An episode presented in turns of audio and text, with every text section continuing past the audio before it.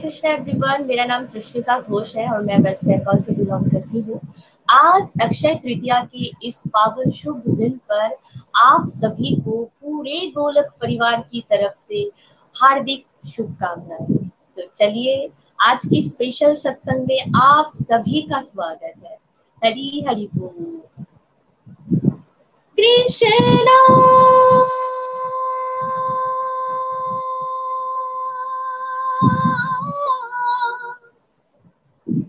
मनमोहना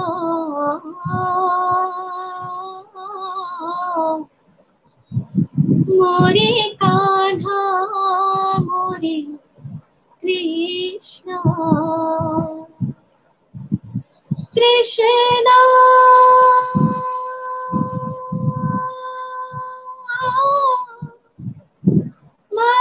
मनमोहना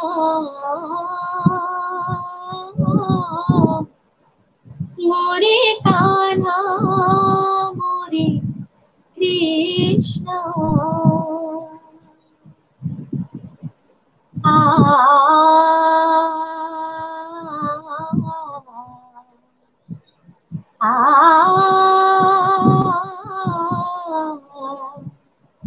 आ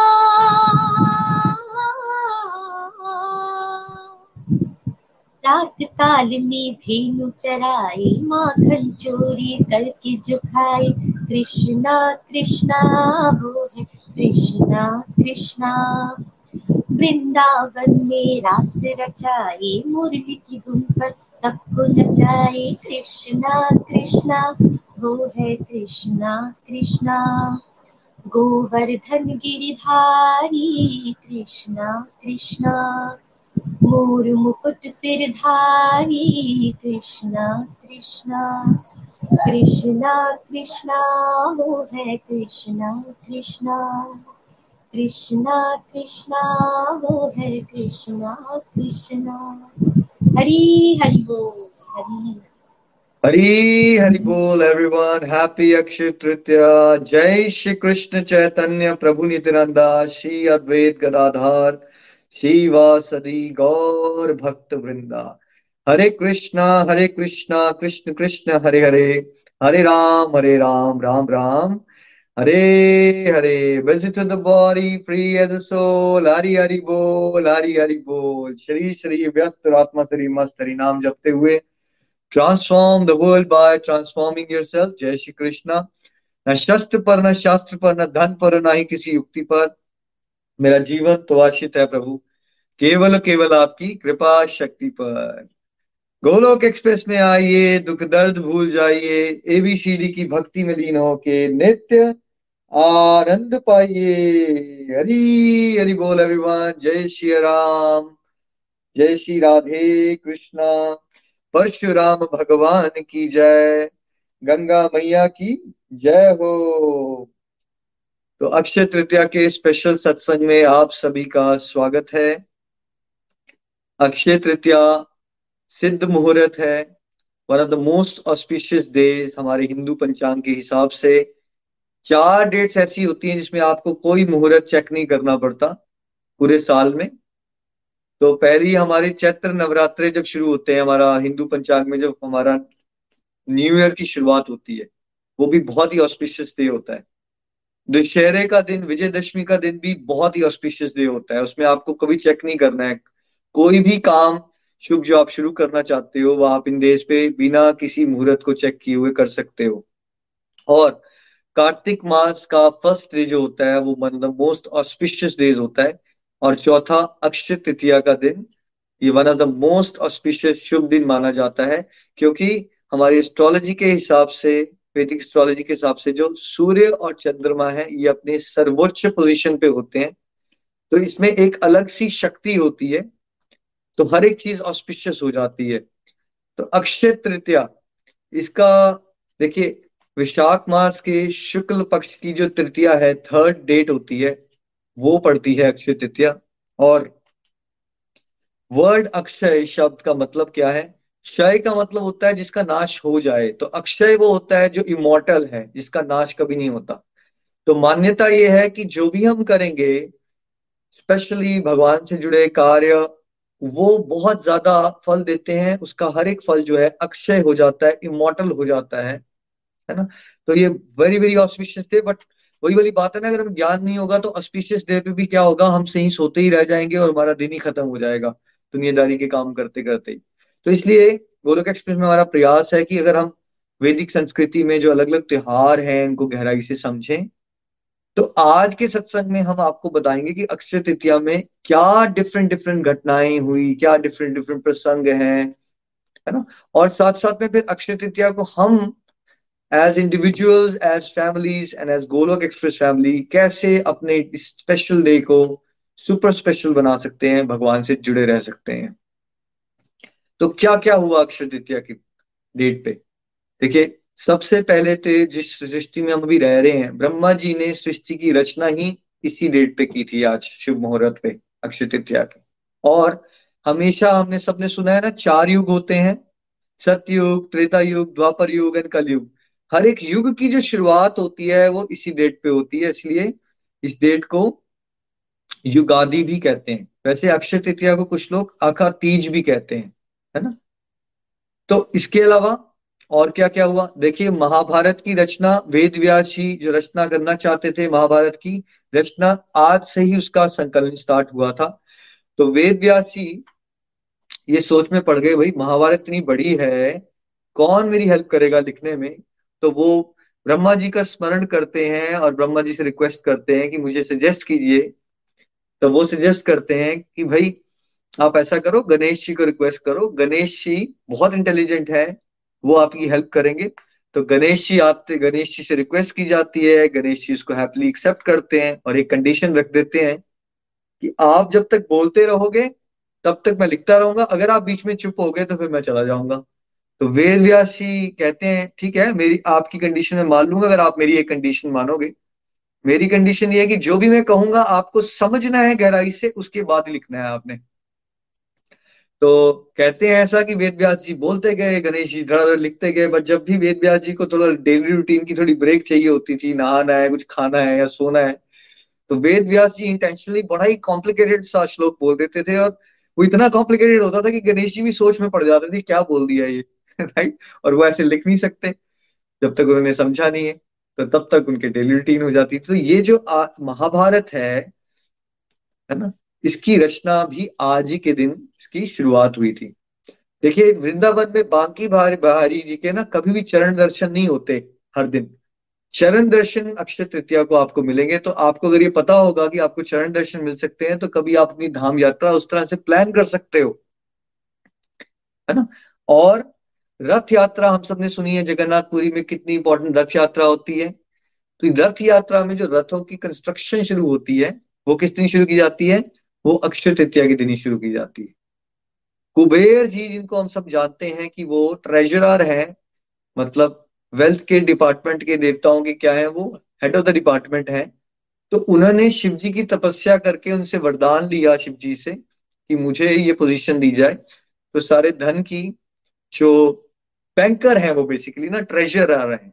कई बार डिवोटी लक्ष्मी माता और कुबेर में कंफ्यूज आते हैं कि भाई कहते हैं लक्ष्मी माता है, धन की देवी, फिर यहाँ कहते हैं कुबेर है।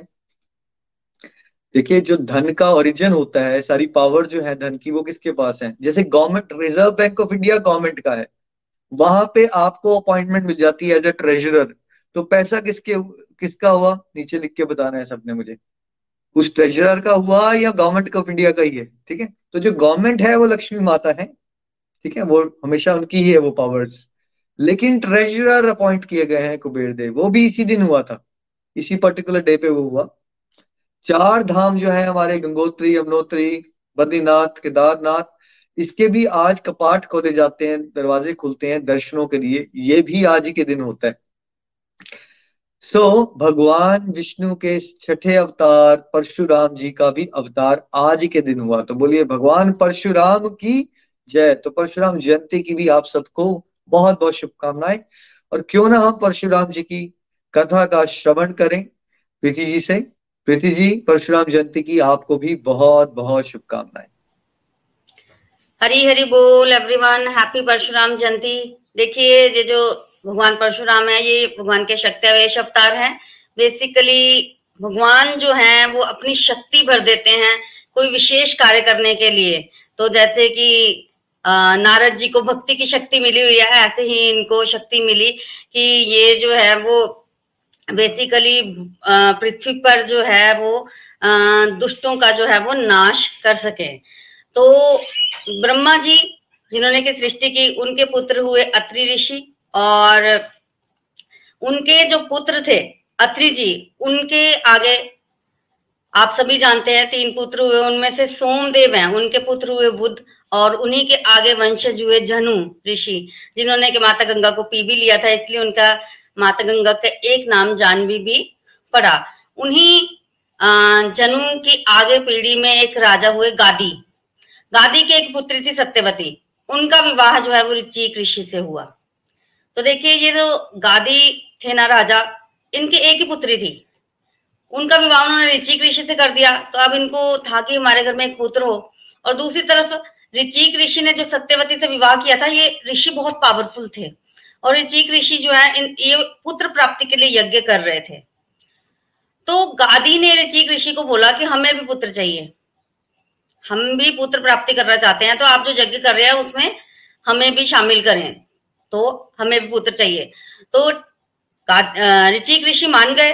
तो ऋचिक ऋषि ने यज्ञ किया जिसमें उन्होंने दो पायस रखे। एक तो अपनी पत्नी के लिए और एक आ, गादी जी की पत्नी के लिए मतलब अपनी पत्नी की माता के लिए। दो पायस दो चरु तैयार किए गए और जब यज्ञ समाप्त हुआ तो उन आ, उनकी पत्नी को और उनकी माता को वो पायस खाना था। तो बेसिकली वो दो पायस जो थे वो अलग अलग मंत्रों से अभिमंत्रित थे। एक पायस था जो कि ऋचिक ऋषि की पत्नी के लिए था उनको ब्राह्मण संतान चाहिए थी। और एक पायस जो गादी की पत्नी के लिए था गादी राजा की उनको क्षत्रिय संतान चाहिए थी तो उसमें क्षत्रिय मंत्र डाला गया था। आप ऋचिक ऋषि स्नान करने को गए और जब ऋचिक ऋषि स्नान करने को गए तो सत्यवती की माता को लगा कि ऋषि ने अपनी पत्नी के लिए श्रेष्ठ पायस रखा होगा, क्योंकि वो उनकी अपनी पत्नी है तो क्यों ना मैं इससे ये पायस मांग लू? तो सत्यवती की माता ने अपनी बेटी को बोला कि तुम मुझे अपना पायस दे दो, अपना चरु दे दो और मेरा जो है वो तुम खा लो। तो अदला बदली हो गई। और जब अदला बदली हुई पायस की, और अब ऋषि ऋषि को पता चला तो ऋषि ऋषि थोड़ा सा नाराज़ हुए, बोलते कि अब क्या होगा? क्योंकि आपने उल्टा कर दिया है तो अब मेरे घर तो क्षत्रिय पुत्र पैदा होगा, ब्राह्मण के घर क्षत्रिय पुत्र पैदा होगा, और तुम्हारी माता के क्षत्रिय की जगह ब्राह्मण पुत्र पैदा होगा। जब सत्यवती ने सुना तो उसको अच्छा नहीं लगा तो उसने अपने पति से ऋचिक ऋषि से रिक्वेस्ट की कि मुझे क्षत्रिय पुत्र नहीं चाहिए, मुझे तो ब्राह्मण पुत्र ही चाहिए। तब ऋचिक कृष्ण ने कहा कि देखिए मेरा जो मंत्र है वो कभी भी खाली नहीं जा सकता। तो ऐसा हो सकता है कि तुम्हें ब्राह्मण पुत्र मिल जाए पर फिर तुम्हारा जो पोत्र होगा वो क्षत्रिय होगा। तो इस पर सत्यवती मान गई। तो आ, मंत्र के प्रभाव से गादी के घर एक पुत्र पैदा हुआ जो कि क्षत्रिय था पर बाद में पहले वो राजा ही बना पर बाद में वो बन गए ब्रह्म ऋषि। क्या नाम है उनका? उनका नाम है विश्वामित्र जी। विश्वामित्र जी, जब भी नाम आता है, जो कि भगवान राम को भी लेके गए थे ताड़का को मारने के लिए तो उनका नाम हमेशा महर्षि के रूप में ही आता है। वो ऋषि हैं, उनको क्षत्रिय ऐसा कोई नहीं मानता है। और ऋषिक ऋषि के यहाँ एक पुत्र पैदा हुआ, नाम था जमदग्नि। जमदग्नि ब्राह्मण हुए और इन्होंने रेणु की पुत्री रेणुका से विवाह किया और रेणुका के यहाँ सबसे छोटे पुत्र के रूप में भगवान परशुराम जी का जन्म हुआ, जो कि जन्म से ब्राह्मण थे। और उस समय क्षत्रिय जो थे, वो बहुत ज़्यादा अत्याचार करने लग पड़े थे। एक राजा थे कार्त वीर अर्जुन। ये है जाति है, उनके राजा थे। इन्होंने भगवान दत्तात्रेय की स्तुति की थी, उनकी तपस्या की थी और उससे इनको ना एक हज़ार बुझाएँ मिल गई थी। इसलिए इनको सहस्त्र बाहु अर्जुन भी बोलते थे। एक हज़ार बुझाएँ मिल गई थी, इंद्रियों का बल मिल गया था। बहुत ही पावरफुल हो गए थे तपस्या के बल से ना ये, और फिर इन्होंने अत्याचार करने शुरू कर दिए। एक दिन यही कार्तिवीर अर्जुन जमदग्नि ऋषि के आश्रम में आए और सोचा तो उन्होंने ये था कि मैं इतने सारे अपनी सेना को लेके जाऊँगा, ऋषि स्वागत नहीं कर पाएँगे तो कुछ उसके मन में अच्छे विचार नहीं थे। पर ऋषि जमदग्नि के पास एक गाय थी जो कि कामधेनु थी और उन्होंने, माता ने, माता कामधेनु ने बड़ा अच्छा सत्कार किया राजा का और राजा को लगा कि ये ऋषि ने इतना अच्छा सत्कार किया, ये गाय तो हमारे पास होनी चाहिए। तो राजा जो है वो गाय को लेकर चला गया। जब पता चला परशुराम जी को कि राजा गाय को लेके चले गए हैं तो परशुराम जी पीछे गए और उन्होंने क्या किया? कार्तिवीर अर्जुन को मार दिया और गाय को वापिस ले आए और कार्तिवीर अर्जुन के एक हज़ार पुत्र थे। हाँ पुत्र ने जब देखा कि पिता मर गए हैं तो पुत्र भाग गए और उन्होंने परशुराम जी से युद्ध नहीं किया और गाय जो है वो आश्रम में आ गई। अब जमदग्नि ऋषि जो है वो नाराज़ हुए परशुराम जी से क्योंकि वो ब्राह्मण थे और उन्होंने क्षत्रिय जैसा कार्य किया था। तो बेसिकली ऋचिक ऋषि ने एक व्रत लिया था कि कोई उनके प्रति कितनी भी हिंसा करे, वो शस्त्र नहीं उठाएँगे। उसी व्रत को उनके पुत्र जमदग्नि ने कंटिन्यू किया था और वो चाहते थे कि परशुराम भी वैसा ही करे, उन्होंने परशुराम जी को मना भी लिया था। परशुराम जी कह रहे थे कि आप वो ज़्यादा हिंसा नहीं करेंगे। फिर एक दिन क्या हुआ? कार्तिवीर अर्जुन के जो पुत्र थे ना, उनको लगा कि हमें अपने पिता की मृत्यु का बदला लेना चाहिए तो वो एक दिन आश्रम में आए। तब परशुराम जी जंगल में गए हुए थे अपने भाइयों के साथ और उन्होंने आश्रम में आकर जमदग्नि ऋषि को, जो कि तपस्या में लीन थे, उस समय यज्ञ कर रहे थे, उनका सिर काट दिया, उनको मार दिया। और जब उनको मारा तो उनकी जो पत्नी थी, रेणुका जी, उन्होंने बहुत ऊँची ऊँची आवाज़ लगाई, हे राम हे राम, तुम आओ। वो अपने पुत्र को बुला रही थी। जंगल में उनके पुत्र ने उनकी आवाज़ सुनी और फटाफट से भागते हुए आए। तब उन्होंने छाती पीटी इक्कीस बार। रेणुका जी ने और परशुराम जी ने देखा और देखा कि क्षत्रिय बड़े जो है वो जालिम हो गए हैं, तब उन्होंने कहा कि, हे माता, तुमने 21 बार छाती पीटी है तो मैं 21 बार क्षत्रियों का सहार करूँगा इस पृथ्वी पर से। तो तब उन्होंने अपना परशु उठाया और वो चले गए और परशुराम जी ने जैसे कि कहा था 21 बार इस धरतियों को क्षत्रिय विहीन किया, क्योंकि क्षत्रिय जो है वो अत्याचारी हो गए थे। और उसके बाद वो तपस्या करने के लिए चले गए। आज भी परशुराम जी जो है वो महेंद्र पर्वत पर जो है वो तपस्या कर रहे हैं और जगह जगह पर वो जो है वो बाहर निकल कर भी आते हैं। देखिए, जब भगवान राम इस धरती पर आए थे और उन्होंने शिव धनुष को तोड़ा था, तब भी परशुराम जी आए थे। इसके अलावा भीष्म पितामा जी को उन्होंने शिक्षा दी और करण को उन्होंने शिक्षा दी, और इसके अलावा जब भीष्म पितामा जी जो है, उन्होंने अंबा का अपहरण कर लिया था तो अंबा ने उनके भाई को स्वीकार नहीं किया था और अंबा की जिद थी कि वो भीष्म पितामा से ही विवाह करेंगी। तब अंबा भी परशुराम जी के पास गई थी और परशुराम जी तब आए थे और भीष्म पितामा से उन्होंने युद्ध भी किया था। तो इसलिए सो समय समय पर ये बाहर भी आते हैं, इनका बड़ा अच्छा रोल है और आज भी ये महेंद्र पर्वत पर जो है वो भगवान की आज्ञा से जो है वो तपस्या कर रहे हैं।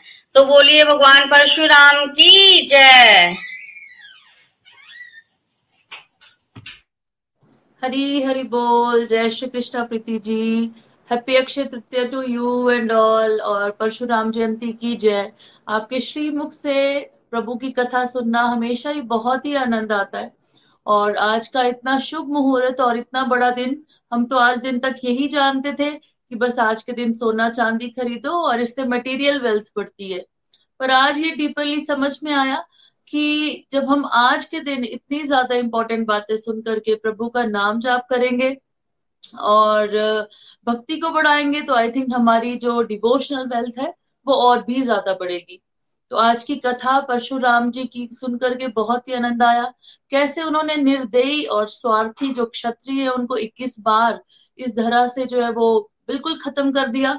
तो मैं परशुराम जी के श्री चरणों में हम सभी की तरफ़ से ये प्रार्थना करना चाहूँगी, जो हमारे अंदर निर्दयता और स्वार्थीपन आ चुका है, वो उसे भी नाश कर दे, क्योंकि प्रभु जो है, वो हर जगह व्याप्त हैं और वो हमारे अंदर की नेगेटिविटीज को बहुत ही प्यारे तरीके से दूर कर सकते हैं।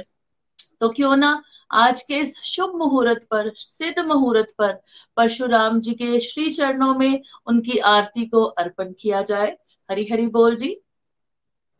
ओम जय परशुधारी, स्वामी जय परशुधारी। सुर नर मुनि जन सेवत, सुर नर मुनि जन सेवत श्रीपति अवतारी, ओम जय परशुधारी। जम दगनी सुत नर सिंह मारेणु का जाया भगवन मारेणु का जाया। मार्तंड भृगुवंशज जी मार्तंड भृगुवंशज जी त्रिभुवन यश छाया ओम जय परशु धारी कांधे सूत्र जने गल रुद्राक्ष माला भगवन गल रुद्राक्ष माला चरण खड़ाओ शोभित चरण खड़ाओ शोभित तिलक त्रिपुंड भाला, ओम जय परशुधारी। ताम्र श्याम घन केशा शीश जटा बांधी, भगवन शीश जटा बांधी। सुजन हे तुर तु मधुमय, सुजन रे तु हे तु मधुमय दुष्ट दलन आंधी, ओम जय परशुधारी। मुख रवि तेज विराजत, रक्त वरण नैना, भगवन रक्त वरण नैना। दीनहीन गो, विप्रन दीनहीन गो, विप्रन रक्षक दिन रहना ओम जय परशुधारी। कर शोभित बर परशु, निगमागम ज्ञाता, भगवन निगमागम ज्ञाता। कंध चार शर वैष्णव कंध चार शर वैष्णव ब्राह्मण कुल त्राता ओम जय परशुधारी। माता पिता तुम स्वामी, मीत सखा मेरे, भगवन मीत सखा मेरे।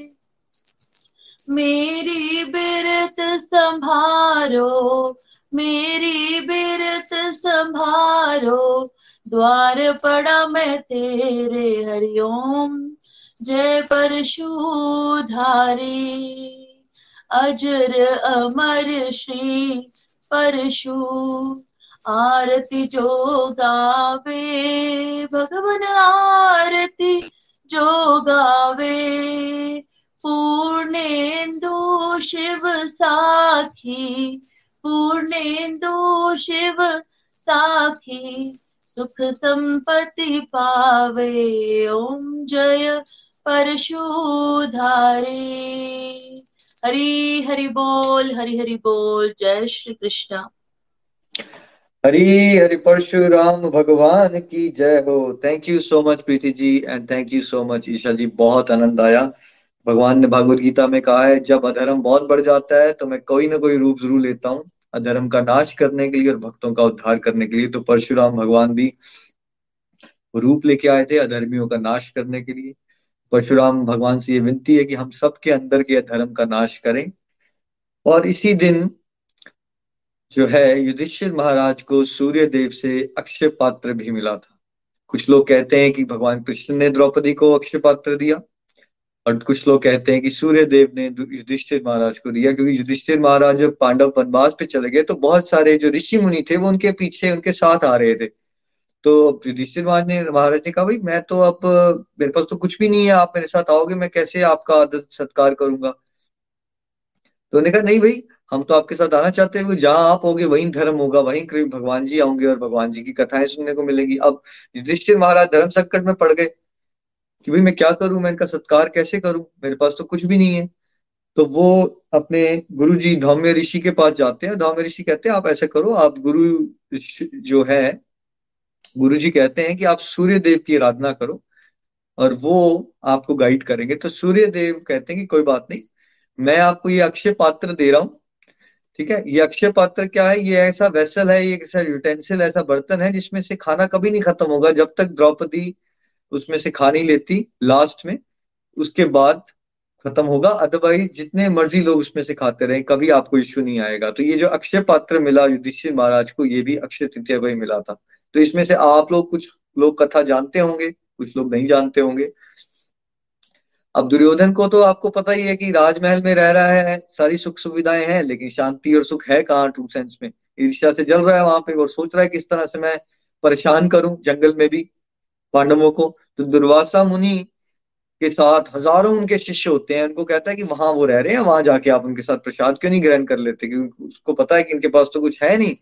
और फिर ये कुछ खिला नहीं पाएँगे, दुर्वासा मुनि क्रोधित हो जाएँगे और क्रोध में क्या करेंगे? वो श्राप दे देंगे इनको। तो दुर्योधन की तो हमेशा प्लानिंग ही होती है किसी तरह से पांडवों को श्राप मिले, उनका जीवन और कैसे डिफ़िकल्ट कर सकता है। और यही वो सोचता रहता था। तो ऐसा ही हुआ। उस दिन क्या हुआ कि नॉर्मली युधिष्ठिर महाराज सारे ऋषियों को खिला के भाइयों को खिला के फिर प्रसाद ग्रहण करते थे, फिर एंड में द्रौपदी खाती थी। तो उस दिन क्या हुआ, दुर्वासा मुनि जब वो आए, उन्होंने मैसेज भिजवाया कि हम आ रहे हैं, तब तक द्रौपदी ने जो है प्रसाद ग्रहण कर लिया हुआ था। अब द्रौपदी जो है वो संकट में आ गए, पांडव, कि अब कैसे करें? इतने महान ऋषि हमारे घर आ रहे हैं, हमारे पास कुछ भी नहीं है। तब द्रौपदी जी ने किसको याद किया? भगवान जी को। भगवान कृष्ण को याद किया। भगवान जी वहाँ प्रकट होते हैं। और अक्षय पात्र में से वो एक बचा हुआ आखिरी दाना जो है वो, है ना, अन्न का ग्रहण करते हैं और जैसे ही भगवान अन्न ग्रहण करते हैं तो पूरा का पूरा ब्रह्मांड जो है वो तृप्त हो जाता है और दुर्वासा मुनि उनके जो स्टूडेंट्स होते हैं, सारे शिष्य, उनका भी पेट भर जाता है और उनको लगता है कि अब अगर हम वहाँ जाएँगे, हम कुछ खा तो नहीं पाएँगे, उनका निरादर होगा तो हम ऐसा करते हैं, हम जाते ही नहीं है। तो इस तरह से भगवान श्री कृष्ण ने उनको मुसीबत से बचाया बचाया और इससे हम क्या भी सीख सकते हैं कि भगवान अगर तृप्त हो जाए तो सब कुछ पूरा ब्रह्मांड तृप्त हो सकता है।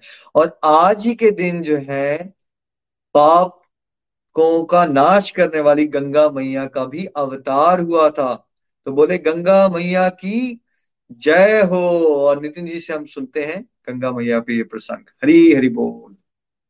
हरी, हरि बोल। अक्षय तृतीया की जय। कितना ऑस्पिशियस दिन है फ्रेंड्स आज ही के दिन धरती पर गंगा मैया का अवतरण हुआ। हर हर गंगे, हर हर गंगे।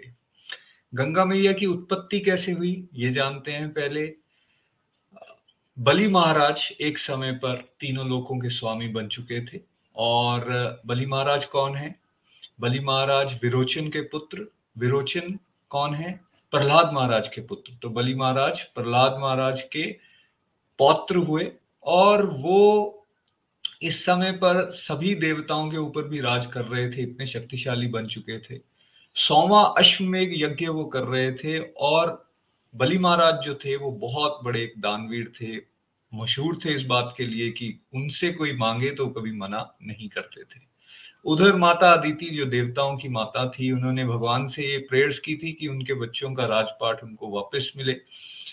भगवान ने उस उनको प्रॉमिस किया था कि वो ऐसा करवा के वापस करवाएँगे उनका राजपाट और इसलिए माता अदिति के गर्भ से वामन अवतार के रूप में उन्होंने जन्म लिया था। वामन अवतार के रूप में भगवान जो है, वो बलि महाराज की उस यज्ञशाला में पहुँचते हैं, जहाँ सोमा अश्वमेघ यज्ञ चल रहा है। बलि महाराज के जो गुरु हैं, शुक्राचार्य, वो बता देते हैं कि ये बलि बलि, ये जो है, भगवान है। ये आपका यज्ञ भंग कर देंगे। आप इनको कोई प्रॉमिस मत करना। लेकिन बलि महाराज ने अपने गुरु की इस बात को नहीं माना और उन्होंने कहा कि अगर ये भगवान है, तब तो मुझे अपना सर्वस्व इन पे निश्चावर कर देना चाहिए। उन्होंने कहा, वामन अवतार जी से, कि आप मांगिए, क्या आप मांगना चाहते हैं? बलि महाराज से वामन अवतार के रूप में भगवान ने तीन पग भूमि मांगी, जिसको बलि महाराज ने दिया। एक पग में उन्होंने तीनों लोगों को कवर कर लिया। एक पग में उन्होंने पूरी पृथ्वी और बाकी जितने भी लोअर प्लानिटरी सिस्टम्स है उनको कवर कर लिया। दूसरे पग में उन्होंने स्वर्ग आदि जितने भी थे उनको कवर कर लिया। और तीसरा पग, उनका बायां पाँव जो था, उसको वो बढ़ाते चले जा रहे थे। वो बोने बामन के रूप में आए थे, लेकिन अब अपने अपने रूप का विस्तार इतना बड़ा कर लिया उन्होंने कि वो जाकर उस ब्रह्मांड के आउटर कवर के साथ उनका बायां पाँव का अंगूठे का नाखून टकराया जाके। जब वो टकराया वहाँ पर तो वहाँ से ब्रह्मांड के बाहर जो पानी रहता है उसका रिसाव होना शुरू हो गया और उस पानी को ब्रह्मा जी ने अपने कमंडल में स्थापित कर लिया कमंडल में भर लिया। उस भरे हुए पानी से ब्रह्मा जी ने भगवान के चरणों को आ, एक तरह से प्रेयर्स की प्रार्थना की और उनके चरणों को धोया। वो जो चरणों को उन्होंने धोया जिस पानी से, वो पानी जो है, वही बेसिकली उसने गंगा का रूप लिया। इसलिए माता गंगा को विष्णुपदी भी बोला जाता है, नारायणी भी बोला जाता है और देवलोक में ही उनकी स्थापना उस समय पर हुई। उसके बाद बात होती है कि वो धरती पर उनका अवतरण कैसा हुआ और ऐसा कहा जाता है कि अक्षय तृतीया के दिन ही उनका अवतरण धरती पर हुआ। कथा के मुताबिक इश्वाकु वंश में एक राजा सगर हुआ करते थे, अयोध्या के राजा थे, जहाँ भगवान राम का अवतरण हुआ था। और उनकी दो पत्नियाँ थी, एक पत्नी से उनको एक बेटा और दूसरी पत्नी से उनको साठ हज़ार बेटे हुए थे, जो कि काफ़ी उन्होंने साधना की थी, उसके बाद उनको प्राप्त हुए थे। जो एक बेटा उनका था, वो इतना ज़्यादा अच्छा राजा नहीं निकला अच्छा राजकुमार नहीं निकला और लोगों को प्राय तंग करता था। राजा सगर ने उसकी शादी कर दी ताकि ये सोचकर कि शायद ये ठीक हो जाए और उससे उनको एक पुत्र प्राप्त हुआ, जिसका नाम अंशुमन था। दूसरी तरफ़ साठ हज़ार जो पुत्र थे वो आज्ञाकारी थे और राजा की बात हमेशा मानते थे। अब एक बात एक समय पर राजा सगर जो थे वो एक अश्वमेघ यज्ञ कर रहे थे। अश्वमेघ यज्ञ का घोड़ा जो है वो छोड़ दिया गया और सभी राज्यों ने उस, उसकी मित्रता को स्वीकार कर लिया। लेकिन इंद्र जो थे, उनको ये लगा कि अगर अश्वमेघ यज्ञ पूरा हो गया राजा सगर का तो हो सकता है मेरा सिंहासन चला जाए। तो उन्होंने भेष धारण किया एक असुर का और यज्ञ के घोड़े को वो अपने साथ ले गए। अब यज्ञ के घोड़े को उन्होंने जाके कपिल मुनि के आश्रम के सामने बाँध दिया। जब राजा को यह पता चला कि घोड़ा कहीं मिल नहीं रहा तो उन्होंने अपने पुत्रों को कहा कि आप उस जाके उस घोड़े को ढूंढ के लाइए अदरवाइज़ यज्ञ पूरा नहीं होगा। अब वो साठ हज़ार पुत्र जो हैं, वो उस यज्ञ के घोड़े को ढूँढने के लिए सारी दिशाओं में पृथ्वी पर घूमते रहे और इनफैक्ट इवन धरती को खोद के भी उन्होंने ढूँढने की कोशिश की, लेकिन वो घोड़ा उनको नहीं मिला। इस दौरान उन्होंने बहुत ज़्यादा आतंक भी मचाया, बहुत सारे प्राणी भी उनके हाथों से मारे गए। तब वो जो साठ हज़ार बेटे थे उनके, वो कपिल मुनि के आश्रम में पहुँचे और उन्होंने देखा कि घोड़ा तो वहाँ पर है। और उन्हें लगा कि कपिल मुनि ढोंग कर रहे हैं और बेसिकली घोड़ा इन्होंने ही चुराया हुआ है और वो उनको बुला, बुरा भला कहने लगे और उस घोड़े को वहाँ से ले जाने के लिए जब आगे बढ़े और आक्रामक हो गए कपिल मुनि को मारने तक के लिए वो आगे पहुँच गए तो कपिल मुनि कोई और नहीं, भगवान के ही अवतार हैं। वो अब उनकी साधना भंग हो गई और क्रोध में जब वो आए तो उनकी आँखों से एक ऐसा तेज निकला जिससे साठ के साठ हज़ार पुत्र जो हैं, ये वहाँ, वहीं के वहीं जल गए और राख में परिणित हो गए। अब जब उनके राजा सगर को लगता है कि उनके बेटे भी वापस नहीं आए, घोड़े भी वापस नहीं आए तो वो अपने पौत्र उनको भेजता है कि आप जाइए और उनको ढूंढ के लाइए। अब उनका पौत्र जो है वो अपने चाचाओं को ढूंढ रहा है। ढूंढते ढूंढते ढूंढते एक समय पर वो कपिल मुनि के आश्रम में पहुँचता है। देखता है, घोड़ा भी वहाँ है और सब साठ हज़ार ढेरियाँ राख की लगी हुई हैं। वो बहुत विचलित हो जाता है। वहीं वो बैठ जाता है और प्रार्थना करने लगता है कि कोई किसी तरह से उसको हेल्प करे। और उसकी इच्छा ये आती है कि वो अपने उन साठ हज़ार जो चाचा थे उनकी राख को किसी शुद्ध पानी के साथ उनका तर्पण कर सके। उस समय गरुड़राज वहाँ पर आते हैं गरुड़ पक्षीराज गरुड़ हैं। वो वहाँ पर आते हैं और वो उनको बताते हैं कि क्या क्या हुआ है और अल्टीमेटली अगर उसका तर्पण करना चाहते हैं तो फिर ये केवल और केवल गंगा जी के दिव्य जल के साथ हो सकता है लेकिन गंगा जी तो धरती पर है नहीं। तो अंशुमन जो हैं वो आ, ये प्रण करते हैं कि वो गंगा जी को धरती पर लाने का प्रयास करेंगे। गरुड़ देव जी के कहने पर उन्होंने ब्रह्मा जी का तप करना शुरू किया। आ, लेकिन उनसे पहले उनसे पहले तप करने से पहले वो अपने दादा सगर के पास गए और सारी बात बताई। सगर महाराज ने पहले ट्राई किया कि वो किसी तरह से ब्रह्मा जी को खुश करें लेकिन वो इस पूरे प्रोसेस में सक्सेसफुल नहीं हुए। उसके बाद उनके बेटे दिलीप थे, उन्होंने ये प्रयास किया, लेकिन वो भी सक्सेसफुल नहीं हुए। उसके बाद उनके बेटे अंशुमन, उन्होंने ये प्रयास किया, वो भी सक्सेसफुल नहीं हुए। अंशुमन जी के एक बेटे भागीरथ थे। भागीरथ ने फिर से ब्रह्मा जी को खुश करने के लिए बड़ी कड़ी साधना की और ब्रह्मा जी को उन्होंने खुश कर लिया। जब ब्रह्मा जी ने उनको दर्शन दिए तो उन्होंने उनकी तारीफ़ भी बहुत की कि आप बेसिकली एक तो अपनी फैमिली के लिए और साथ ही साथ मोक्षदायिनी माता गंगा को पृथ्वी पर लाने के लिए लोक कल्याण का ये जो कार्य कर रहे हो, इसके लिए मैं आपको बहुत सारी ब्लेसिंग्स देता हूँ।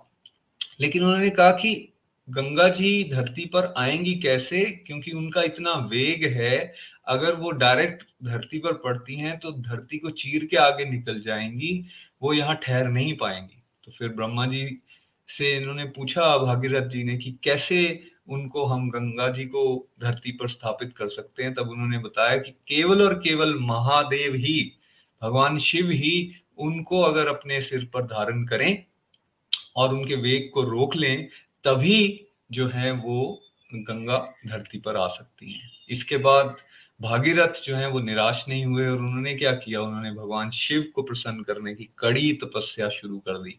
कड़ी तपस्या के बाद भगवान शिव भी उनसे प्रसन्न हुए और उन्होंने जब दर्शन दिए तो उन्होंने पूछा, आप क्या चाहते हैं? तब उन्होंने सारी बात उनको बताई और उन्होंने प्रेयर्स की कि, भाई, मैं अपने चाचाओं का इस तरह से तर्पण करना चाहता हूँ। देवी गंगा को मैं धरती पर लाना चाहता हूँ ताकि इतना पाप जो धरती के ऊपर बढ़ता जा रहा है, सब पतित उसके अंदर स्नान करें, उस जल को ग्रहण करें ताकि उन सब के पाप दूर हो सके। भगवान शिव प्रसन्न होते हैं और उनको ये बोलते हैं कि आप पुकारिए गंगा जी को। वहाँ जब गंगा जी को ये पता चलता है कि अब उनको धरती पर जाना है तो वो भगवान विष्णु के पास जाती हैं रिजेंटमेंट भी शो करती हैं कि आप मुझे अपने चरणों की सेवा से दूर कर रहे हो, आप मुझे नीचे मटेरियल वर्ल्ड में भेज रहे हो तो फिर भगवान विष्णु के कहने पर वो गंगा जी कन्विंस हो जाती हैं कि बेसिकली आप एक बड़े कॉज के लिए आप देवभूमि छोड़कर आप पृथ्वी पर जा रही हैं। और फिर गंगा जी का अवतरण जो होता है, वो भगवान शिव की जटाओं पर वो आकर गिरती हैं। एक कथा के मुताबिक ऐसा भी आता है कि गंगा जी को थोड़ा सा अहंकार हो जाता है कि मैं शिव जी को भी साथ में बहा के ले जाऊँगी। लेकिन जैसे ही गंगा जी नीचे आते हैं तो भगवान शिव उनको अपनी जटाओं में पूरा का पूरा बाँध लेते हैं और गंगा जी आगे नहीं जा पाती। भागीरथ जो है, वो थोड़ा फ्रस्ट्रेट हो जाते हैं कि भाई, इतनी मैंने तपस्या की, लेकिन उसके बाद अब भगवान शिव गंगा जी को छोड़ ही नहीं रहे। लेकिन भगवान शिव कह रहे हैं कि मैं इसका अहंकार खत्म करूँगा और उसके बाद ही इनको छोड़ूँगा। एनीवेज फिर माता गंगा जो हैं उनको भगवान शिव आ, नीचे छोड़ते हैं धरती के ऊपर और भगवान शिव का इसीलिए एक नाम गंगाधर भी है। गंगाधर क्योंकि उन्होंने सिर पे गंगा को एक्सेप्ट किया था और उसके बाद उन्होंने आगे आ, जैसे जैसे भागीरथ आगे चलते हैं गंगा जी उनके पीछे पीछे जाती है वो स्थान तक के लिए और फिर वो जाकर उन साठ हज़ार जो राख के ढेर हुए हुए थे, उनका जाकर कल्याण वहाँ पर होता है। रास्ते में जानवी ऋषि भी उनको मिलते हैं। कथा के मुताबिक जानवी ऋषि एक बार गंगा को पूरा का पूरा पानी में ही मुँह में ही समेट लेते हैं, लेकिन भागीरथ की रिक्वेस्ट से फिर से वो उनको अपने कान से वापस छोड़ देते हैं। तो इसलिए गंगा जी का एक नाम जानवी भी पड़ता है और अल्टीमेटली वो आज जो स्थान गंगा सागर हम देखते हैं वहाँ कपिल मुनि का आश्रम भी है। वो गंगा सागर स्थान पे जहाँ पर सागर में मिलती हैं गंगा, उस स्थान पर इन साठ हज़ार ऋषियों का सॉरी, बेटों का उद्धार भी होता है। माता गंगा के कई नाम हैं, मोक्षदायिनी, नारायणी, सुरसरी और इन नामों के साथ साथ ही गंगा मैया का ये जो रीजन है कि उन्होंने एक, जो डिपार्टेड सोल्स थी, उन सब का तर्पण भागीरथ के माध्यम से हुआ तो इसलिए भागीरथ ही भी उसको, उनको बोला जाता है। और माता गंगा ऑस्पिशियस हैं, इसीलिए हमें वहाँ स्नान भी करना चाहिए, उनका गुणगान भी करना चाहिए। और जब हमारे फैमिलीज़ में डेथ हो जाती है तो इसलिए ये सिस्टम बनाया गया कि उनके जो लास्ट राइट्स हैं, वो जाकर गंगा में के सामने हमें सेलिब्रेट करने होते हैं और अस्थियों का प्रवाहन भी वहाँ किया जाता है। तो बोलिए, गंगा मैया की जय। हर हर गंगे, हर हर गंगे। हर हर Gange. Thank you Nitin ji. कितनी प्यारा प्रसंग आपने हमें सुनाया। आज ही के दिन एक और प्यारी कथा हुई थी भगवान जी, जब गोपाल, बाल गोपाल के रूप में थे। तो एक बार वो देखते हैं कि सब बिज़ी हैं घर में यशोदा मैया भी बिज़ी कुछ प्रिपरेशन कर रही है और नंद बाबा भी कहीं जा, जा रहे हैं।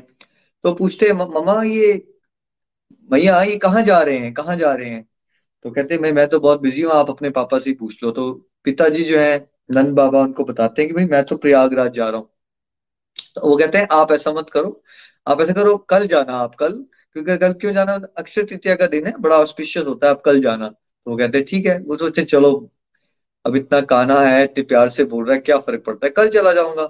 तो कल अगले दिन वो जब स्नान लेने अपने घर के बगल में ही नंद सरोवर में जाते हैं तो वहाँ वो देखते हैं बहुत दिव्य एक पर्सनैलिटी होती है। वो वहाँ पे स्नान ले रहे होते हैं, साथ में जो ब्रज की मतलब मिट्टी है, उसमें लोटपोट हो रहे होते हैं। तो बड़े हैरान हो जाते हैं कि नंद बाबा तो सबको जानते हैं तो वो बोलते हैं कि आप कौन है? कि मैं आपको नहीं जानता। तो वो कहते हैं, मैं तो प्रयागराज हूँ, तीर्थों का राजा हूँ। तो प्रयागराज मतलब पूरी दुनिया तो आपके पास आती है अपने पाप मिटाने के लिए तो आप यहाँ क्या कर रहे हैं? बोलते, सारी दुनिया मेरे पास आती है अपने सारे पापों का नाश करवाने के लिए, और मैं बहुत गंदा हो जाता हूँ तो अक्षय तृतीया के दिन मैं इस सरोवर में आता हूँ और ब्रज की मिट्टी में लोटपोट हो जाता हूँ और अपने आप को उन पापों से मुक्त करके फिर से शुद्ध हो जाता हूँ। तो बंद बाबा को तब ये क्लैरिटी होती कि अच्छा कृष्णा ये इंडिकेशन दे रहे थे कि कहीं और जाने की ज़रूरत नहीं है, वो आइडिया ड्रॉप कर देते हैं और वो वहीं पे स्नान करते हैं तो नंद सरोवर का नाम तब से पावन सरोवर पड़ जाता है। ये भी कथा जो है आज ही के दिन हुई थी। और आज के दिन चंदन यात्रा भी शुरुआत होती है तो भगवान विष्णु के, भगवान कृष्ण के सारे मंदिरों में वर्ल्ड वाइड आज भगवान को चंदन से लेपा जाता है। तो इसका भी जो प्रसंग है, उसका हम श्रवण करते हैं जी द्वारा। हरी हरि बोल। हरी हरी बोल एवरीवन हरी हरी बोल। तो एक महाभागवत सन्यासी हुए। नाम है माधवेंद्रपुरी पाद। भगवान के शुद्ध भक्त। बेसिकली ये जो है, ये भक्ति रूपी वृक्ष चैतन्य महाप्रभु ने लगाया था। उसका बीज जो है वो माधवेंद्रपुरी पाद ने जो है वो डाला। माधवेंद्रपुरी पाद के शिष्य ईश्वरपुरी और ईश्वरपुरी के शिष्य जो है वो चैतन्य महाप्रभु। तो ये दादा गुरु हैं चैतन्य महाप्रभु के। तो माधवेंद्रपुरी पाद एक बार गोवर्धन गए। वृंदावन गोवर्धन परिक्रमा की और वहाँ पर गोविंद कुंड में स्नान किया और वहाँ पर वो बैठे थे। और ये जो माधवेंद्रपुरी पात थे ना, ये अचाचक वृत्ति के मालिक थे। मतलब ये भोजन मांगते नहीं थे। इनको मिल जाता था तो खा लेते थे, नहीं मिलता था तो ये भूखे ही रह जाते थे। पर आप सभी तो जानते हैं कि वृंदावन में कोई भूखा नहीं रह सकता। तो अल्टीमेटली इनके पास ना एक बालक आया जिसने हाथ में दूध लिया हुआ था और कहा कि बाबा आप ये दूध पी लीजिए, मेरी मैया ने भेजा है आपको। जहाँ जंगल में वैसे तो कोई नहीं आता, पर मेरी मैया पानी भरने के लिए जा रही थी और उन्होंने देखा आपको तो मुझे भेजा कि इनको दूध दे आओ। तो मेरा नाम गोपाल है, आप ये दूध पी लीजिए। माधवेंद्रपुरी बाद ने वो दूध पी लिया और जब दूध पिया तो उनको एक अजीब नवीन शक्ति उनके शरीर में स्फुरित होगी। बेसिकली वो भगवान कृष्णा थे वो पहचान नहीं पाए उनको। और उस समय फिर वो सो गए, नाम जप करते करते और फिर भगवान उनके सपने में आए कि तूने मेरे को पहचाना नहीं, मैं तुम्हें तो दूध देने आया था। तो बाद ने कहा कि मैंने तो सच में आपको नहीं पहचाना। तो उन्होंने कहा कि मैं यही हूँ, यही छुपा हुआ हूँ। झाड़ियों में जब मुसलमान आए थे ना तो मुझे झाड़ियों में छुपा दिया था और उसके बाद पंडित लोग यहाँ से भाग गए थे। तो मैं अभी वहीं छुपा हूँ, तुम मुझे ढूंढो और मेरी स्थापना करो। और यहाँ पर कुछ गाय माता आती हैं जो कि अपने थनों से मुझे दूध पिलाती हैं। तो तुम्हें कोई स्थान ढूँढने में इतनी मुश्किल नहीं होगी, तुम मुझे ढूंढ लो और मुझे स्थापित करो। माधवेंद्र उठे जब तो उन्होंने सोपन को बारे में सबको बताया और फिर सभी लोग गए जहाँ भगवान ने बताया था और भगवान जी को, गोपाल जी को वहाँ से निकाल के, झाड़ियों से निकाल के जो है वो स्थापित किया। अब क्योंकि इतनी सालों से गोपाल जी झाड़ियों में थे और वो थोड़े से इतने सुंदर भी नहीं दिख रहे थे तो माधवेंद्र परिपाद ने उनका भव्य स्नान उत्सव किया। हज़ारों हज़ारों कलश जो हैं, वो गोविंद कुंड के आए, उनको स्नान कराया गया। मतलब भव्य भव्य था वो। और उसके बाद एक अन्नकूट का महोत्सव किया, जिसमें छप्पन भोग भगवान को अर्पित किए गए। देखिए ये जो छप्पन भोग है ना, ये भगवान जब गोवर्धन पर्वत पर भगवान ने गोवर्धन पर्वत को अपनी उंगली पर धारण किया था ना, उस समय छप्पन भोग लगाए गए थे गोवर्धन भगवान को। और उसके बाद ये जो प्रक्रम है, ये जो है वो लुप्त हो गया था, उसके बाद नहीं हुआ। और ये अन्नकूट महोत्सव फिर इस कलयुग में जैसे माधवेंद्रपुरी पाद ने स्टार्ट किया। और इतना उनको अच्छा लगा, इतना सब लोगों को अच्छा लगा कि वो रोज ही करने लगे। और आस पास के लोग भी आने लगे, बहुत फ़ेमस हो गए थे वो। और दो साल तक ये उत्सव ऐसे ही चलता रहा। और एक दिन फिर से दूसरी बार माधवेंद्रपुरी पाद को भगवान ने सौपन दिया और कहा कि मैं इतने सालों झाड़ियों में रहा, मुझे बहुत गर्मी लग रही है, मुझे तो तुम चंदन अर्पित करो। और चंदन भी ऐसा वैसा चंदन नहीं, मुझे मलाई चंदन चाहिए जो नीलगिरी में मिलता है मतलब जगन्नाथपुरी के आसपास मिलता है तो तुम मेरे को चंदन ला के अर्पित करो। जो ही माधवेंद्रपुरी पाद उठे और उन्होंने देखा कि भगवान ने सौपन दिया है तो उसी समय चल पड़े वो। उन्होंने सिर्फ़ दैनिक कार्य किए और लोगों को ये कहा कि ये अन्नकूट का महोत्सव अब आप कर लेना। बस वो सेवाएँ दी सबको और चल पड़े। कहा भगवान जी के लिए जगन्नाथपुरी चंदन लेने के लिए। रास्ते में रेमुना पड़ा। रेमुना में गोपीनाथ जी का मंदिर था और गोपीनाथ जी को ना खीर भोग लगती है। तो माधवेंद्रपुरी बात वैसे तो देखिए उनके सारे इंद्रियों पे उनका कंट्रोल था। किसी से मांगते नहीं थे कुछ। पर वो भगवान की सेवा बड़ी अच्छी करते थे। तो जब गोपीनाथ जी को खीर भोग लगी तो उन्होंने कभी खीर खाई नहीं थी। तो उनके मन में ये भाव आया कि खीर कैसे बनती है? ये खीर गोपीनाथ जी को भोग लगती है। मुझे पता चल जाए कि इसमें क्या क्या चीज़ें पड़ी हैं तो मैं अपने गोपाल जी को भी इसी खीर का भोग लगाऊँगा। ये सोचा उन्होंने, और जैसे उन्होंने ये सोचा, उस समय तक वो भोग ऑफ़र नहीं हुआ था भगवान को। खीर ऑफ़र नहीं हुई थी, वो प्रसाद नहीं बनी थी। तो माधवेंद्रपुरी पाद को लगा कि मैं कितना नहीं, मैंने कितना गलत सोच लिया कि अभी तक खीर भगवान को ऑफ़र नहीं हुई। मैंने ये सोच लिया कि मैं इसको चख लू ताकि मैं अपने गोपाल को भोग लगा सकूँ। तो उनको अच्छा नहीं लगा तो वो वहाँ से चले गए और कुछ दूरी पर जंगल में जाकर एक पेड़ के नीचे बैठकर भगवान के नाम का जप करने लगे। तब क्या हुआ? रात को पुजारी जी को भगवान ने सौंपन दिया। पुजारी जी भी भगवान के शुद्ध भक्त थे। पुजारी जी को भगवान ने सौंपन दिया और कहा कि मेरे एक भक्त है, माधवेंद्रपुरी पाद, वहाँ बैठे हैं फलानी जगह पर। मैंने एक खीर जो है वो अपने पीछे रखी हुई है। तुम जाओ, वो खीर लो और माधवेंद्रपुरी पाद को जाके खिला दो। पुजारी जी उठे और फटाफट से उन्होंने स्नान किया, गर्भगृह में गए और देखा सच में गोपीनाथ जी ने खीर चुपाई हुई थी। तो फिर वो उस खीर को लेके वहीं पहुँचे जहाँ पर गोपीनाथ जी ने उनको बोला था और वहाँ पर वो माधवेंद्रपुरी पाद माधवेंद्रपुरी पाद जो है वो चिल्ला रहे हैं। और माधवेंद्रपुरी पाद को फिर जाकर उन्होंने वो खीर दी और कहा कि भगवान ने तुम्हारा लिए खीर चुराई है। तो उस दिन से गोपीनाथ जी का नाम खीर चोरा गोपीनाथ पड़ गया। माधवेंद्रपुरी पाद को बहुत मतलब एक तरह से बड़े उनकी हालत में उनके शरीर में अष्ट सात्विक विकार प्रकट होना शुरू हो गए। उन्होंने वो खीर खाई और वो जो कुल्लड़ है उसको भी संभाल के रख लिया कि भगवान ने इसको अपने हाथों से टच किया हुआ है। कहते हैं कि वो रोज थोड़ा थोड़ा उस कुल्लड़ को अपने भोजन में मिला के खाते थे। उन्होंने रखा वो अपने पास। और इस, फिर उन्होंने सोचा कि सुबह तक तो ये बात फैल जाएगी तो उसी समय वहाँ से निकल गए माधवेंद्रपुरी पाद वहाँ से चले गए और फिर जगन्नाथपुरी गए। वहाँ जाकर उन्होंने बताया राजा को कि इस तरह से भगवान ने चंदन मंगवाया, उनको कोई फोर्टी के जी इससे भी ज़्यादा बहुत सारा चंदन जो है वो दिया गया। और वो चंदन लेकर जो है वो वापिस आ रहे थे, तभी रास्ते में फिर रेमुना पड़ा और एक रात वो फिर से रेमुना में रुके। जब वो रेमुना में वहाँ पर विश्राम कर रहे थे, तब भगवान ने उनको फिर तीसरी बार सौपन दिया। क्या कह रहे हैं भगवान? भगवान कह रहे हैं कि खीर चोरा गोपीनाथ मतलब मुझमें और गोपाल जी में कोई भेद नहीं है। तो तुम कहाँ चंदन इतनी दूर लेके जाओगे? तुम ऐसे करो, चंदन जो है वो मुझे यहीं अर्पित कर दो। तो गोपीनाथ जी को ही ये चंदन अर्पित कर दो। गोपीनाथ जी को चंदन अर्पित होगा, उनको ठंडक मिलेगी तो वो ठंडक मुझे ही प्राप्त होगी तो तुम ये लेकर वहाँ मत जाओ। तो माधवेंद्रपुरी पाद ने जब ये स्वप्न उनका टूटा तो उन्होंने फिर सुबह जाकर खीर चोरा गोपीनाथ के पुजारी को बोला कि इस तरह से भगवान ने स्वप्न दिया है। पुजारी तो पहले शुद्ध भक्त थे, वो तो देख चुके थे माधवेंद्रपुरी पाद की भगवान के शुद्ध भक्त हैं तो उन्होंने फिर वो चंदन जो है, वो वही भगवान को, गोपीनाथ जी को अर्पित किया। तो आज ही के दिन वो चंदन भगवान को अर्पित किया गया और 21 दिन तक ये प्रक्रिया चलती है। भगवान को जो है, वो चंदन जो है, वो अर्पित किया जाता है। और आज का दिन बहुत ही शुभ है। चंदन यात्रा भी इसी को बोलते जो माधवेंद्रपुरी रिपात ने की। तो बेसिकली हमें आज के दिन भगवान को चंदन से स्नान जो है, वो अवश्य कराना चाहिए। हरी हरी बोल। हरी हरी बोल। थैंक यू सो मच ना प्यारा प्रसंग सुनाने के लिए। और जैसे प्रीति जी ने कहा, हम सबको अपने घर में जो डेटीज हैं, हम चंदन से लेप कर सकते हैं उनको। भक्तों का भाव होता है कि प्रभु को गर्मी लग रही है तो उस तरह से आप ये भी कर सकते हो। It's a very very auspicious day to do that है ना? इसके अलावा, इसी दिन भगवान जी के शुद्ध भक्त सुदामा जी, है ना?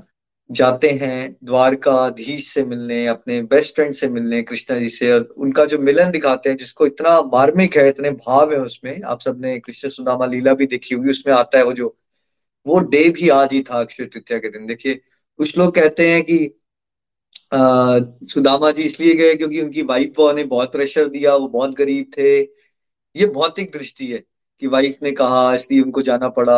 आध्यात्मिक दृष्टि से सच है कि सुदामा जी शुद्ध भक्त हैं और वो भगवान के दर्शन करना चाहते थे। उनको और समझ आ गया था कि ये ईश्वरीय प्रेरणा से ही हो रहा है कि मेरी जो मटेरियल सर्कमस्टेंसेज है वो अच्छे नहीं है और जो वाइफ है मुझे वो धक्का दे रही है कि भाई, जाओ भगवान से मिलने। तो उन्होंने सोचा, क्यों ना मैं भगवान के दर्शन कर लूँ? इसमें क्या बुरा ये तो बड़ा अच्छा है।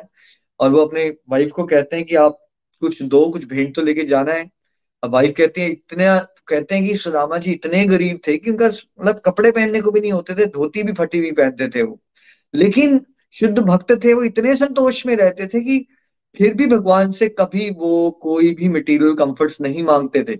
हम लोग तो देखिए कितने मटेरियल कंफर्टेबल होते हैं, फिर भी हम और कंफर्ट्स मांगते रहते हैं। सुदामा जी सोचते हैं कि जो माँ की कोख में भी जब हम थे, चींटी को भी वही खिला रहे हैं, माँ की कोख में हमें खिला रहे हैं, सब कुछ तो उन्होंने नहीं दिया मैं किसी, मैं भगवान से कुछ और नहीं मांग सकता अपने स्वार्थ के लिए। उनका ये भाव होता है राइट देखिए, शुद्ध भक्तों का भाव बहुत डीप होता है। जैसे मधवेंद्रपुरी का भाव क्या था कि वैसे वो खीर इसलिए खाना चाहते थे ताकि वो अपने गोपाल के लिए खीर बना सके। लेकिन जब भोग नहीं लगा हुआ था तो उनको इस बात का भी बुरा लगना शुरू हो गया। आत्मग्लानी आ गई कि मैं कितना पापी हूँ कि मैंने भगवान को जो भोग लगना था, उससे पहले ही मैंने उसको मानसिक रूप से खाने के बारे में सोचा। कितना ज़्यादा फील कर रहे थे। वो सुदामा जी फील कर रहे हैं कि मैं कितना स्वार्थ हूँ। देखिए, उनके पास कुछ भी नहीं है संसारिक दृष्टि से। लेकिन वो फिर भी कह रहे हैं कि भगवान से नहीं मांगूँगा मैं कुछ भी संसारिक। एनीवेज उनकी वाइफ उनको कहते हैं कि भगवान से लेके आओ, कुछ कुछ तो मांगो और वो कहते हैं, चलो कुछ भेंट लेके आओ। तो कहते हैं वो पड़ोसियों के पास जाके कुछ चावल के दाने पोटली भर के लेके आती हैं। और वो पोटली बना के बेसिकली सुदामा जी चल पड़ते हैं, कृष्णा जी से मिलने। और आप सब जानते हैं, जो द्वारपाल जो है, पहले वो फटे हाल देखते हैं उनको उनको लगता है, यार, ये कह रहा है कृष्णा से मिलना है? कहाँ कृष्णा राजा है, ये गरीब आदमी? फिर भी वो इंसिस्ट करते हैं बार बार तो जो द्वारपाल है वो चले जाते हैं कृष्णा जी के पास। और कहते हैं कि भाई, कोई फटे हाल में एक ब्राह्मण है, वो अपना नाम बता रहा है सुदामा, और आप सब जानते हैं उसके बाद क्या हुआ? कृष्णा जी एकदम खड़े हो जाते हैं, चप्पल भी नहीं पहनी उन्होंने, भागना शुरू कर देते हैं। आँखों से आँसू बह रहे हैं उनके, क्योंकि उनका बचपन का दोस्त उनसे मिलने आया है है ना? और भगवान आलिंगन कर लेते हैं सुदामा जी को, सीधे अपने, कहते हैं कि अपने प्राइवेट जो होता है ना, जैसे बेडरूम होता है आपका, विश्राम कक्ष। अदरवाइज़ जो आप बहुत बड़े लोगों के पास अगर जाते भी हो, ऐसे तो अपॉइंटमेंट नहीं मिलती बट मिलती भी है तो आप मीटिंग रूम्स वगैरह में बैठते हो। तो वो उनको अपने सबसे प्राइवेट जो होता है, सबका बेडरूम जैसे आपका बड़ा खास कोई आता है तो आप उसको बहुत खास जगह पर ले जाते हो। और कहते हैं कि भगवान जी उनके पाँव खुद धोते हैं, इतना प्यार, और पाँव धोते होते अश्रु धारा से भी पाँव धो देते हैं। इतना ज़्यादा प्रेम करते हैं भगवान जी सुदामा से। और रुक्मिनी और बाकी सब ये देख रहे हैं उनकी रानियाँ, ये हो क्या रहा है? पूरा का पूरा शहर जो है आश्चर्यचकित हो जाता है कि हमारे राजा जो त्रिलोकी नाथ हैं, ये कौन आ गया ऐसा जिसके लिए वो बिल्कुल ही एक छोटे से बच्चा जैसे अपनी माँ के लिए तड़पता है, वैसे तड़पन के भाव जो है कृष्णा जी का, सुदामा जी के लिए व्यक्त कर रहे हैं। कितनी विनम्रता है हमारे प्रभु में और देखिए दोस्ती में ऊंच नीच नहीं होता। इस उदाहरण से भगवान जी ने हमें ये भी समझाया। और वो कहते हैं, भाई, भाभी ने मेरे को कुछ तो दिया होगा, मेरे लिए कुछ तो गिफ्ट लाए होंगे। तो आप, आपको समझ ही आ सकती है कि कितना कॉम्प्लेक्स होगा सुदामा जी को, इतना भव्य राजमहल, वो कैसे दिखाएँ कि उनके पास तो चावल के दाने हैं राइट तो फिर भी भगवान जी को तो सब कुछ पता होता है तो वो टोटली छुपा रहे होते हैं वो अल्टीमेटली उसको कहते नहीं नहीं, तुम कुछ छुपा रहे हो, बहुत प्यारी चीज़ भेजी है मेरी भाभी ने मेरे लिए। तो वो खोलते हैं और कैसे वो एक मुट्ठी खाते हैं दूसरी मुट्ठी खाते हैं उनके हृदय से वो कहते हैं मैं पूरा ब्रह्मांड नचावर कर दूँगा। और रुक्मिनी सत्यभामा सब लोग टेंशन में आ जाते हैं कि अगर इन्होंने तीसरी मुट्ठी खा ली तो कहीं हमें भी दान में ना दे दे। तो सीन ऐसा आता है आप सब कथा में जानते हैं कि रुक्मणी जी एकदम उनका हाथ पकड़ लेती हैं और कहती है नहीं नहीं भगवान आप स्वार्थी मत बनिए आप एक एक मुट्ठी हमें भी खाने दीजिए। और उनको अपनी टेंशन हो जाती है कि भगवान देने के लगते हैं तो फिर वो इतना दे देते हैं कि वो अपना ख्याल नहीं रखते। सो so, रुक्मणी जी जो है, वो थर्ड जो है, वो थर्ड जो बचे हुए चावल होते हैं, वो खुद ग्रहण करती हैं।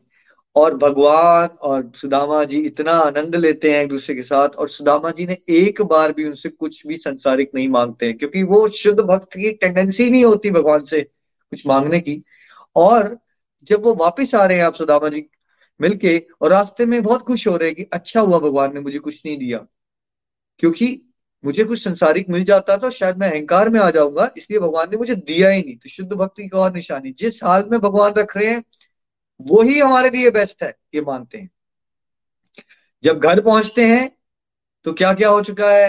राजमहल बन गया, वहाँ के राजा से भी भव्य राजमहल है। उनकी वाइफ को वो पहचान नहीं पाते, वो इतनी सुंदर हो चुकी हैं, वो लक्ष्मी रूप लग रही हैं। उसके बाद भी सुदामा जी क्या करते हैं? शुद्ध भक्ति ही करते हैं। सुदामा जी से हमें क्या सीखना चाहिए कि शुद्ध भक्ति पे फोकस कीजिए। अगर आप शुद्ध भक्ति पे फोकस करोगे, ये संसारिक ऐश्वर्य तो आपको मिल ही जाएगा, इसके लिए कुछ ज़्यादा सोचने की ज़रूरत नहीं है। हमारा फोकस प्रभु को, प्रेम को प्राप्त करना होना चाहिए। ये बहुत सारे प्रसंग थे जो आज हमने आपके साथ शेयर किए। अब क्वेश्चन ये आता है कि भाई, इस दिन हम करें क्या? क्या ऐसा करें जो अक्षय हो जाए और जो हमें बेस्ट क्या रहेगा हमारे लिए? ये बेस्ट पॉसिबल डे है आज। देखिए, आम सामाजिक परिभाषाएँ तो ये है कि सोना खरीद लो, ठीक है? वैसे ये दिन किसी भी चीज़ के लिए शुभ ही होता है। आप घर बनवाना चाहते हो, अपना बिज़नेस स्टार्ट करना चाहते हो, गाड़ी खरीदना चाहते हो, शादी हो रही है घर में, इन सब के लिए this is a very good day तो आपको मुहूर्त नहीं निकालना है। आप इस तरह का कोई भी स्टार्ट नया स्टार्ट कर रहे हो ऑस्पिशियस वो आप इस दिन कर सकते हो। लेकिन अगर हम थोड़ा सा स्पिरिचुअल एंगल से समझें तो हमें क्या ऐसा करना चाहिए? क्या आप अपना बहुत सारा सोना नितिन जी आप सोना खरीद लोगे तो क्या सच में सोना अक्षय हो जाएगा? जब आपका शरीर ही अक्षय नहीं है क्या होगा? क्या लगता है आप सबको? जी नहीं जी नहीं वो अक्षय नहीं होगा। सोना तो यही रह जाएगा। शरीर भी हाँ। यही रह जाता है आत्मा ही जाती है आगे। हाँ तो क्यों ना हम वो सारे कार्य करें जिसका मल्टीप्लाइड बेनिफिट हमें मिलेगा जो दिव्य है। यानी कि खूब सारा सत्संग खूब सारी साधना है ना? खूब सारा हरि नाम है ना? खूब सारी सेवाएँ, यानी कि आज का दिन बेस्ट है डिवोशनल एक्टिविटीज़ करने के लिए। अगर आप दान देना चाहते हो this is the best day तो आप प्लान कर सकते हो हमेशा, जैसे गोलक एक्सप्रेस ने भी आज प्लान किया हुआ है, हमारा बहुत सारी चैरिटी आज हो रही है। दान तो आप वैसे हर दिन दो, अच्छी बात है बट ये स्पेशल डेज़ पे अगर आप दान दोगे तो इसका जो बेनिफिट होता है स्पिरिचुअल बेनिफिट ये अक्षय हो जाता है। और भगवान से जुड़ी कोई भी एक्टिविटी आज करोगे तो उसका मल्टीप्लाइड बेनिफिट मिलेगा आपको। इसलिए हम आपको सुबह ही सत्संग प्रोवाइड करते हैं कि आप बेसिकली अपना टाइम वेस्ट ना कर दें सोने में। आप सुबह सत्संग लगाएँ ताकि भगवान से जुड़ी कथाएँ सुनेंगे तो आपका हृदय में प्रेम जागेगा प्रभु से। तो अक्षय तृतीया पे हमें खूब सारी डिवोशनल एक्टिविटीज़ करनी चाहिए। जितना हो सके जगत कल्याण में इन्वॉल्व होना चाहिए, है ना? जितना हो सके दान पुण्य के कार्य करने चाहिए। है ना? सबसे इंपॉर्टेंट ये है।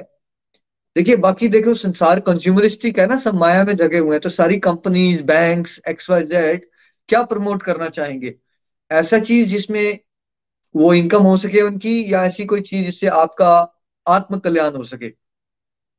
नितिन जी जो बड़ी बड़ी कंपनीज़ है वो मार्केटिंग किस चीज़ की करेगी? कि आपका आत्म कल्याण हो जाए या कुछ ऐसा जिससे आप फंसे रहो और, और खर्चा करो?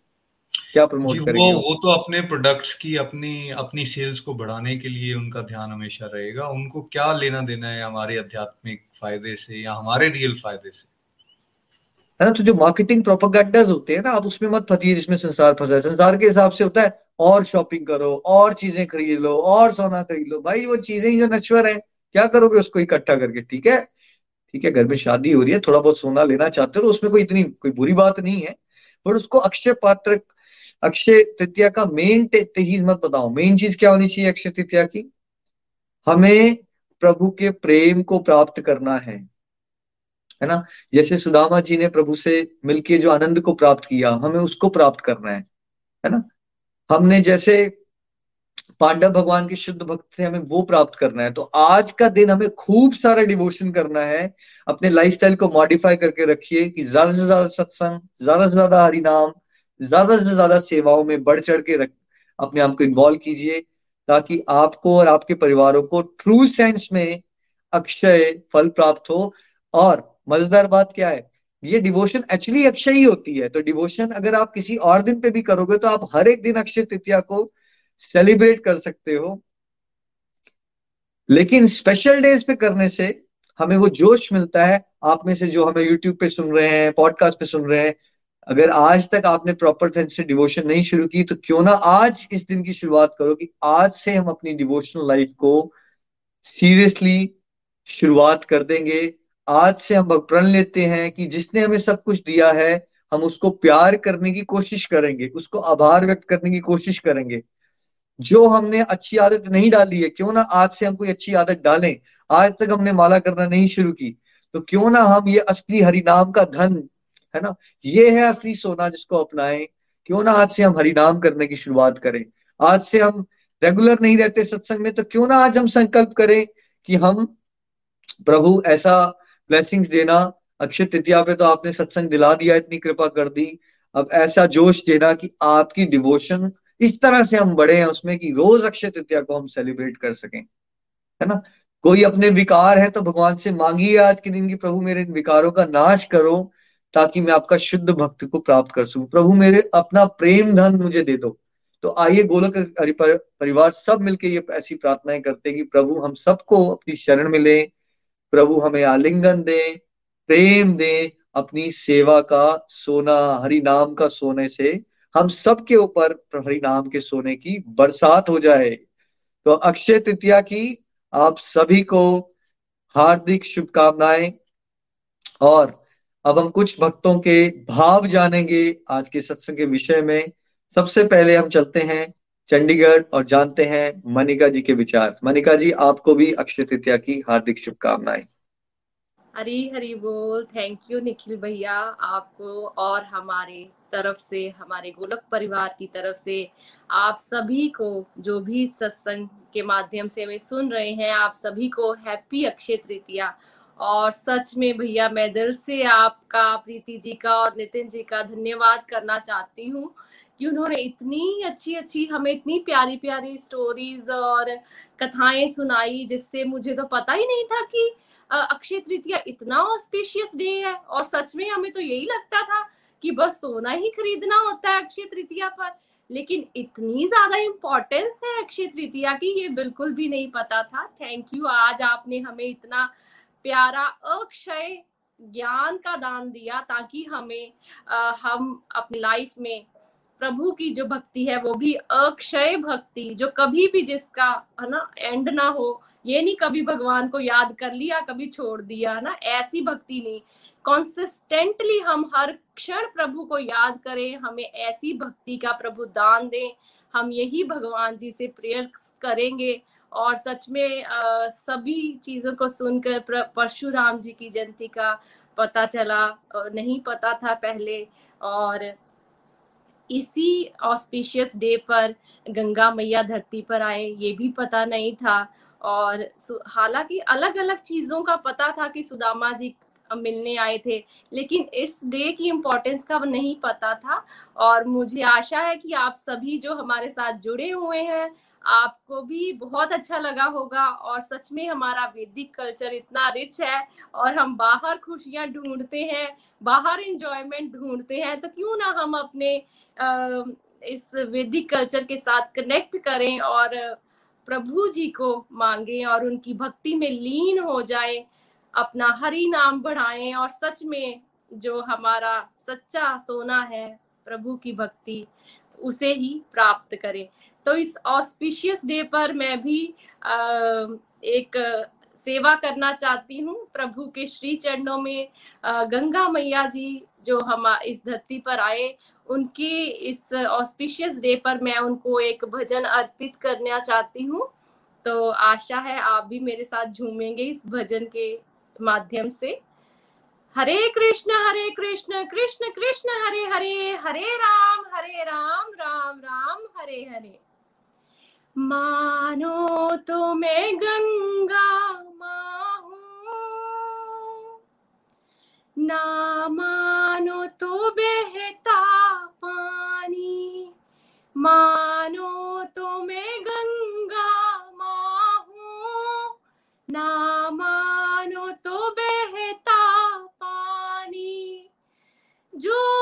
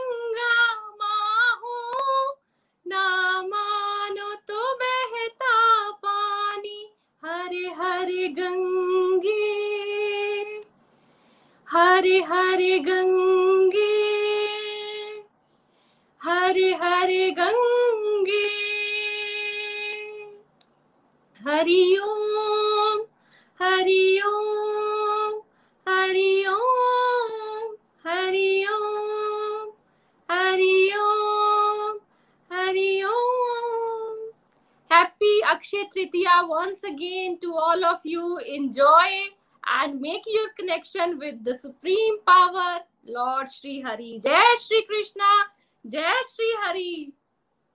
Thank you Manika ji thank you so much बहुत आनंद आया तो आज का ऑस्पिशियस डे पे हम गंगा स्नान के लिए भी जा सकते हैं तीर्थ यात्रा भी कर सकते हैं और गोलोक एक्सप्रेस से जो आप सीख रहे हो उसको बांटने का आज बेस्ट डे है तो कोशिश कीजिए कि आज आपने जो सीखा है, एक इंडिविजुअल को आपने दान देना है इस ज्ञान का।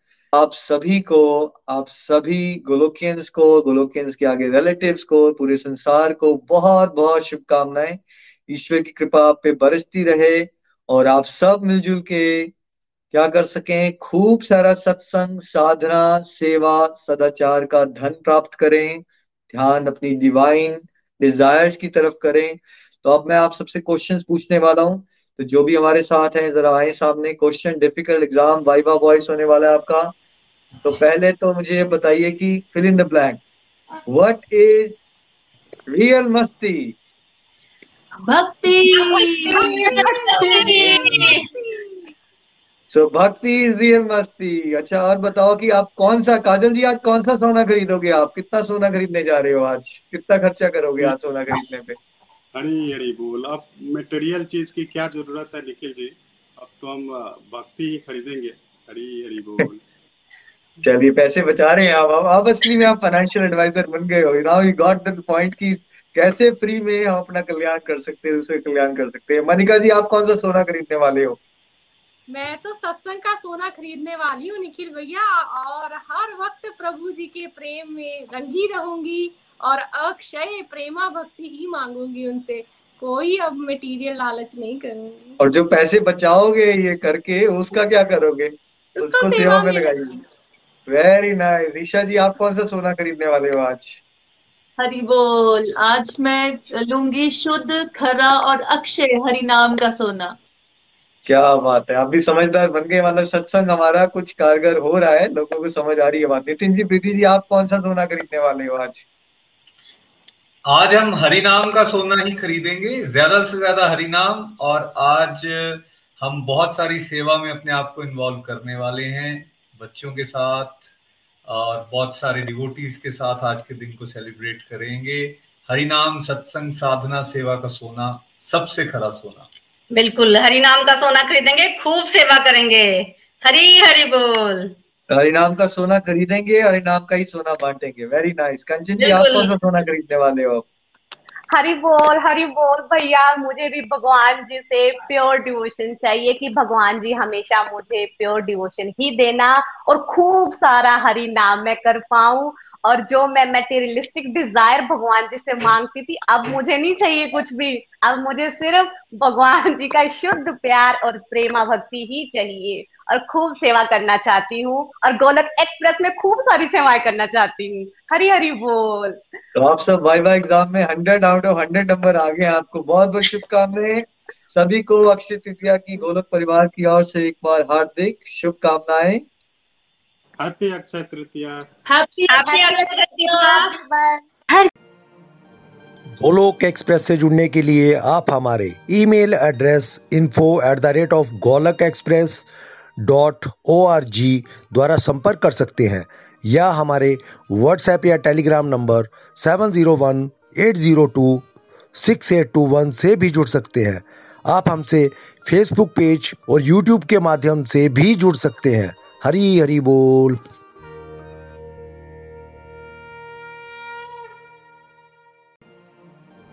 गोलोक एक्सप्रेस से जुड़ने के लिए आप हमारे email address info at the rate of Golak Express dot O R G द्वारा संपर्क कर सकते हैं, या हमारे व्हाट्सएप या Telegram number seven zero one eight zero two six eight two one से भी जुड़ सकते हैं। आप हमसे फेसबुक पेज और यूट्यूब के माध्यम से भी जुड़ सकते हैं। हरी हरी बोल।